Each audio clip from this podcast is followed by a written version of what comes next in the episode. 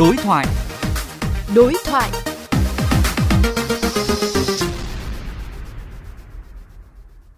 Thưa quý vị, trước tình hình thực tế dịch COVID-19 đã được khống chế, cuộc sống gần như đã trở lại hoàn toàn bình thường, nên nhìn nhận ra sao đối với việc người dân không còn mặn mà với vaccine COVID? Liệu đã đến lúc cần thay đổi chiến lược tiếp cận vaccine để đảm bảo phù hợp thực tế và yêu cầu của tình hình? Phóng viên Quách Đồng đối thoại với một số chuyên gia xung quanh nội dung này. Trước hết là trò chuyện với bác sĩ Trần Văn Phúc, Bệnh viện Sanh Pôn, Hà Nội.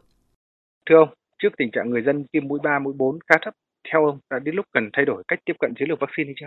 Sau khi trải qua cái làn sóng dịch lần thứ năm thì một tỷ lệ khá đông dân chúng đã bị nhiễm Covid thì với biến thể Omicron gây bệnh không đến mức quá nặng, thậm chí nhẹ hơn cúm mùa cộng với cộng đồng không quá mẫn cảm dẫn tới chúng ta cũng đã có phần nào kháng thể tự nhiên trong cơ thể. Kèm với đó là những các cái người đã nhiễm rồi hoặc là những người đã được tiêm chủng. Cho đến giờ phút này vấn đề tiếp cận vaccine chúng ta cũng nên thay đổi. Nếu như trước đây với cái độc lực của virus quá cao, cái mức độ lây nhiễm quá khủng khiếp thì chúng ta bắt buộc phải lấy vaccine làm vũ khí chiến đấu với lại virus SARS-CoV-2. Nhưng trong giai đoạn hiện tại thì chúng ta hoàn toàn có thể thay đổi chúng ta nên coi nó là phòng bệnh cho những nhóm người yếu thế có cái khả năng lây nhiễm cao và họ cũng mang cái tính chất là tự nguyện để cho người dân tự quyết định có tiêm hay không và tiêm tại những cái thời điểm nào. Nhiệm vụ của cơ quan chức năng nên vận động người dân để tham gia tiêm vaccine phòng bệnh sẽ tốt hơn. Chúng ta có một cái chiến lược bao phủ toàn dân. Chúng ta chạy theo những chỉ tiêu thì thời điểm hiện tại không còn phù hợp nữa nếu thực hiện cái chiến dịch tiêm tự nguyện đối với phần lớn người dân không thuộc diện yếu thế, thì nó sẽ đi đến đâu? Nếu thực hiện chiến dịch tiêm tự nguyện đối với lại những người mà không thuộc cái nhóm yếu thế, thì tiêm được vaccine cho người dân chắc là cũng sẽ thấp thôi.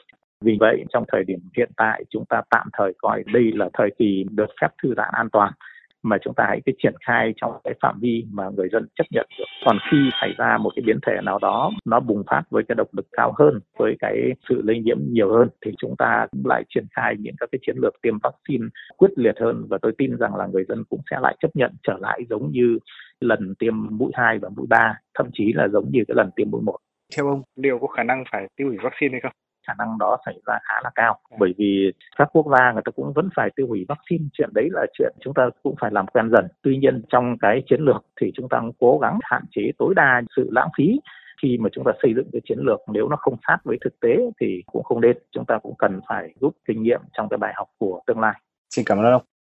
Trao đổi với VOV Giao thông bác sĩ Nguyễn Trọng An phó giám đốc Trung tâm Nghiên cứu và Phát triển Môi trường Sức khỏe cũng cho rằng không có lý do để bắt buộc người dân phải tiêm bằng hết vaccine COVID. Kể cả việc vaccine hết thời hạn sử dụng thì phải tiêu hủy là bình thường. Phó giáo sư Lê Vũ Anh, Chủ tịch Hội Y tế Công cộng cũng đồng tình cho rằng nên trao quyền lựa chọn cho người dân tiêm hay không tiêm vaccine COVID. Theo Phó giáo sư Vũ Anh, trong bối cảnh hiện nay cần nâng cao vai trò của y tế cơ sở, đặc biệt là y tế công cộng và coi đây là dự phòng chủ lực cho các tình huống dịch bệnh chứ không phải vaccine. Vấn đề chính là tuyến y tế cơ sở. Thứ nhất là đồng lương nó khá lên để họ còn muốn làm cho cái hệ thống.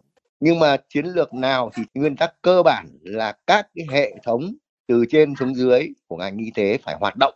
Sau đó là hoạt động một cách nhân đạo, trơn tru thì lại kéo được tất cả người dân người ta đến. Chứ còn bây giờ anh không có cái hệ thống ấy sao bắt người dân người ta đi tiêm được.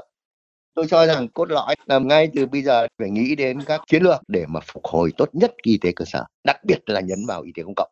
Khi mà có cái hệ thống ấy tốt rồi thì tự khắc mọi việc nó giải quyết kể cả dù đấy là cái việc mang tính rất kỹ thuật